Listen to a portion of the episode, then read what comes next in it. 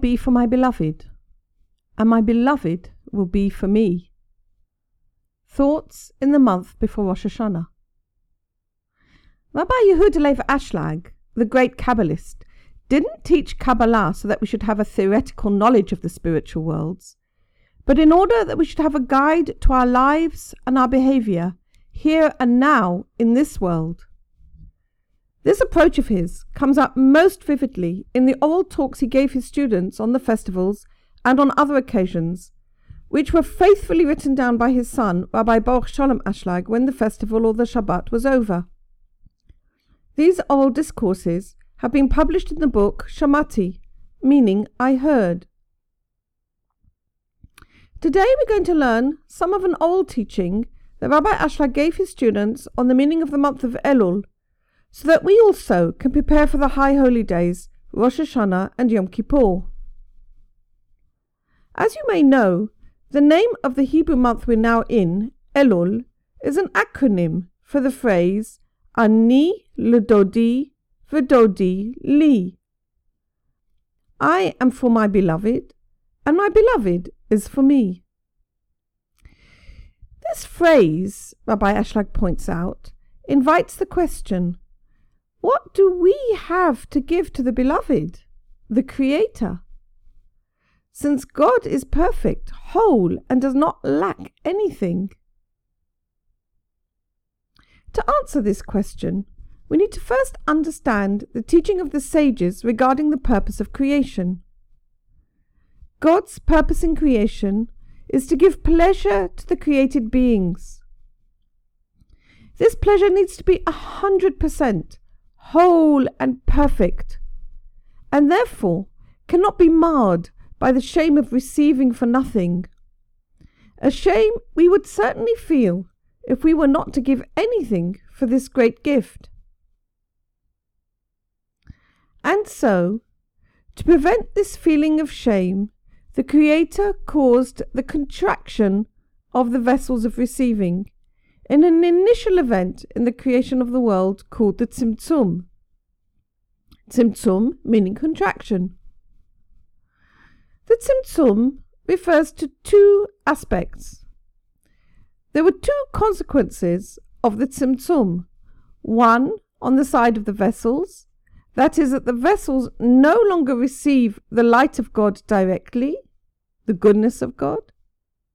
And two, that the light is hidden from the vessels as long as they are in the mode of just receiving for themselves alone. The only way now, following the Tzimtzum, that we are able to receive God's light is by first giving and thus being in affinity of form with the Creator, and then with the vessels transformed and fitting to receive all the goodness that God wants to give. When it will transpire that the created beings will be able to give unconditionally, then straightway all the light, which is God's goodness, that had been concealed from the created beings will be given to us, and God's purpose in His creation will come to fruition. It is in accordance with this idea that we can understand the dictum of the sages Nullify your will before His will, so that He will nullify His will before your will. Ethics of the Fathers, chapter 2, verse 4. What does this mean in practice?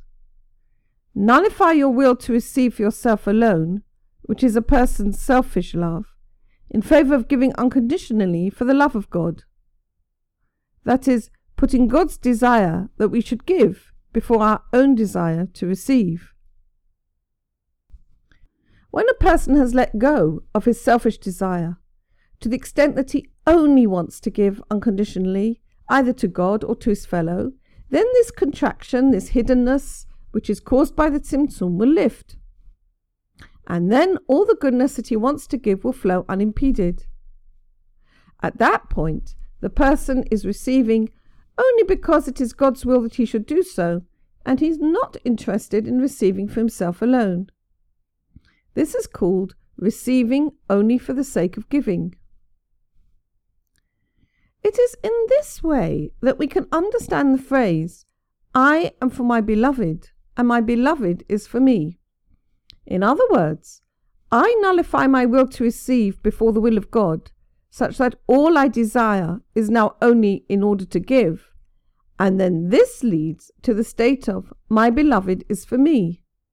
Now, the Holy Blessed One can allow all the good and joy that is in the purpose of creation to flow, such that his goodness that was hidden is now revealed. How do we know if we're giving or not? So often our motives are hidden from us. Rabbi Ashlag says, it is important that we understand that we cannot come to the revelation of God's light unless we first accept the aspect of concealment. What does that mean? It means that in times of concealment, we serve God with exactly the same joy that we have when the light of God is revealed openly to us. But this attitude is impossible to sustain unless a person maintains that what I feel when I do the work is not actually that important. Whether I receive a good feeling of uplift or whether I feel the work is being dry as dust doesn't affect my happiness in being asked to do it, in being given the opportunity. What becomes important is that God gives us the privilege of the work. It is a privilege to serve God under any circumstances, and that's what becomes important to me.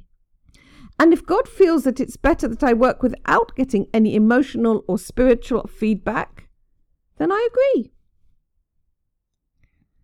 When we're still stuck with sparks of receiving for ourselves alone within us, and we're still interested in receiving, then when our spiritual life seems to go dry on us, we find it difficult to believe that God is good and does good in all circumstances.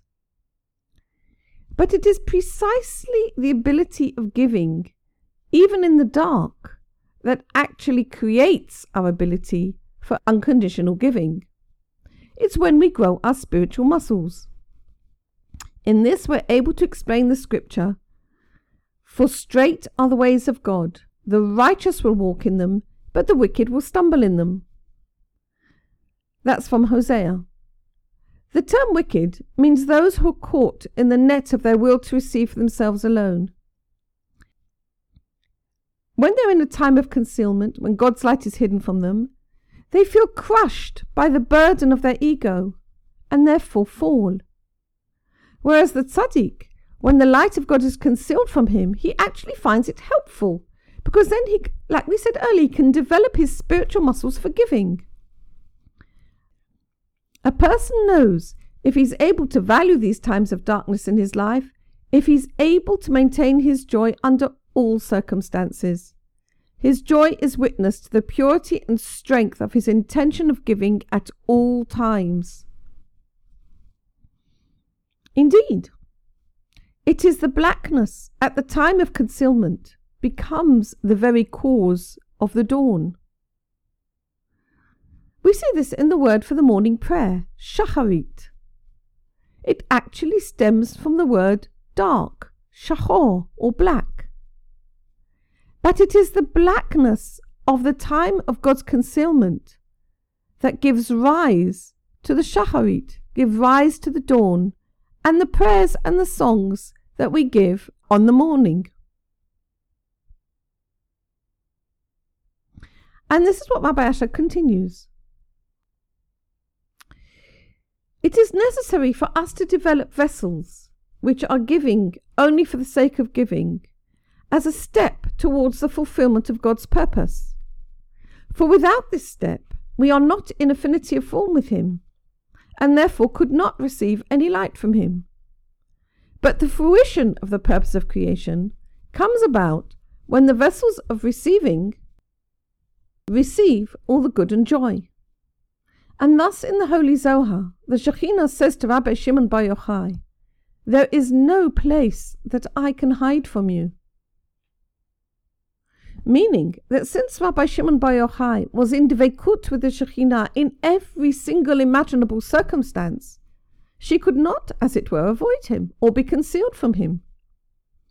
To this Rabbi Shimon said, Because of this, his desire is on me.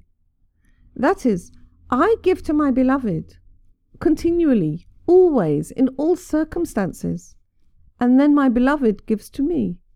Rabbi Shimon Bar Yochai was in the consciousness of continual dveikut, giving unconditionally to the Holy Shekhinah, and thus the Holy Blessed One was continually giving to him. For although giving is the tikkun of the creation, the name of God is not complete until the created being also receives from God, and his transformed vessel of receiving, which is only for the sake of giving, is thus revealed.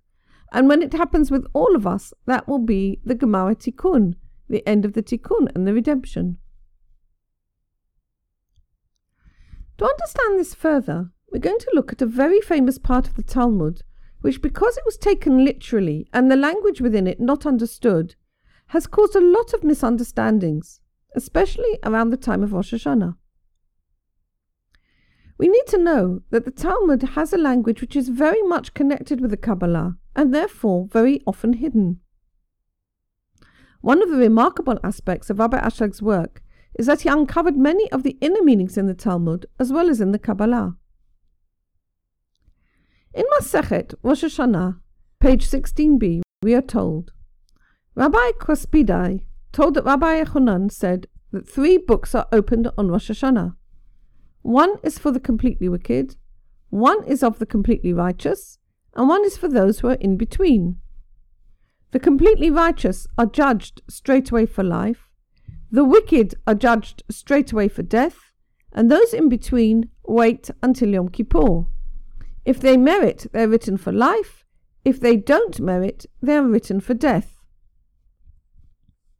Now, we're not going to go into all the wrong images that this piece has conjured up for so many people over the centuries. We're going to look at what it really means.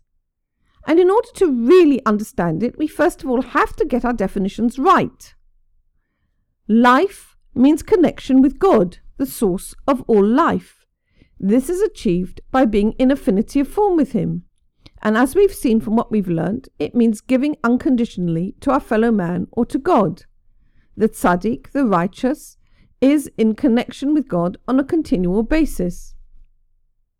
The wicked is those who connect with their wills to receive for themselves alone. They are absolutely putting their ego first. Okay, that comes before giving to anybody else. Those are the definitions. Death does not here mean physical death. Death here means disconnection from God or disuse. Rabbi Ashlag continues this is what it means when it says, The righteous are destined for life, and the wicked for death. A person must decide for himself in which book he would like to list his own name. The word book means consciousness. Which consciousness do we want to be aligned with? Do we want to be aligned with giving? Do we want to be aligned with compassion? Do we want to be aligned with the righteous? Do we want to be giving to each other and to God in affinity of form with Him? Or do we just want to operate receiving for ourselves alone, giving to our own ego, cut off from each other and from our other source of our life? That is what we're deciding. And a person needs to decide this for himself. We need to know there are many types of giving, and not all of them are unconditional. Sometimes a person says, Oh, yes, I would like to have the will to give, but I don't want to give up my ego. I don't want to give up my will to receive. So he tries to keep both worlds for himself. But that doesn't work. Because when there are times of darkness and the light is concealed and it doesn't shine for him, he will be sorry that he's giving and he will not feel joy. So, in the book of the Tzaddikim, there are listed only those who wish to transform their vessels to the aspect of giving and not receive anything for themselves at all.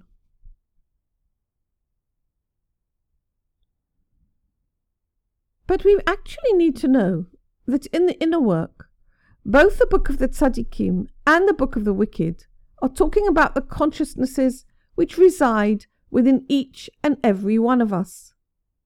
We're talking about the wicked and the righteous within ourselves.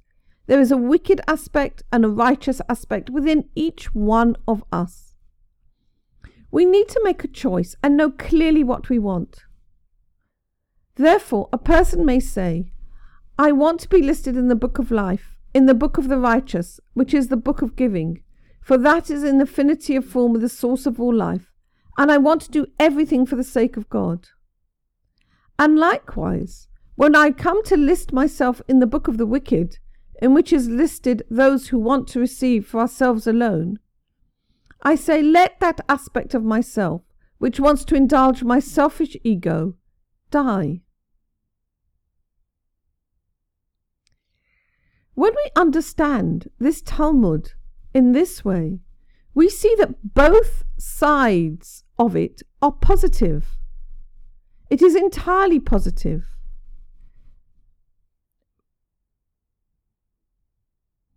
However, it is hard for a person to decide so concretely and decisively about these aspects of ourselves. We do need help. And so we pray on Rosh Hashanah Remember us for life, O King of life, and write us in the book of life. In other words, strengthen my will for true life, which is the will to be united with you, by doing acts of compassion unconditionally. In this understanding, we see that the judgment of Rosh Hashanah is entirely our own. During this month of Elul, we need to come to a decision where we're standing.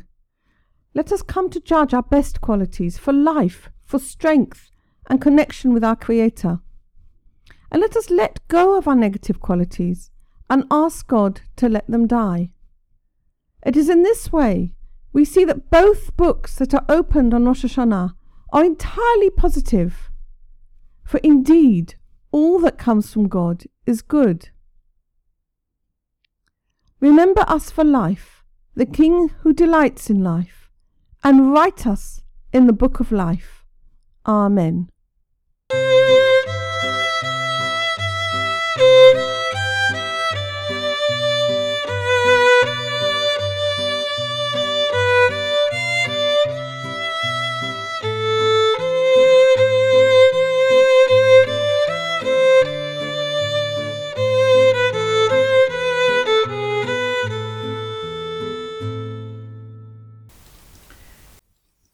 This audio recording is brought to you from the Horus School, established by Yedida Cohen for the study of the Kabbalah as taught by Rabbi Yehuda Ashlag. Studies with Yedida Cohen are available through the Nahora School online. Details at www.nahoraschool.com or www.nahorapress.com.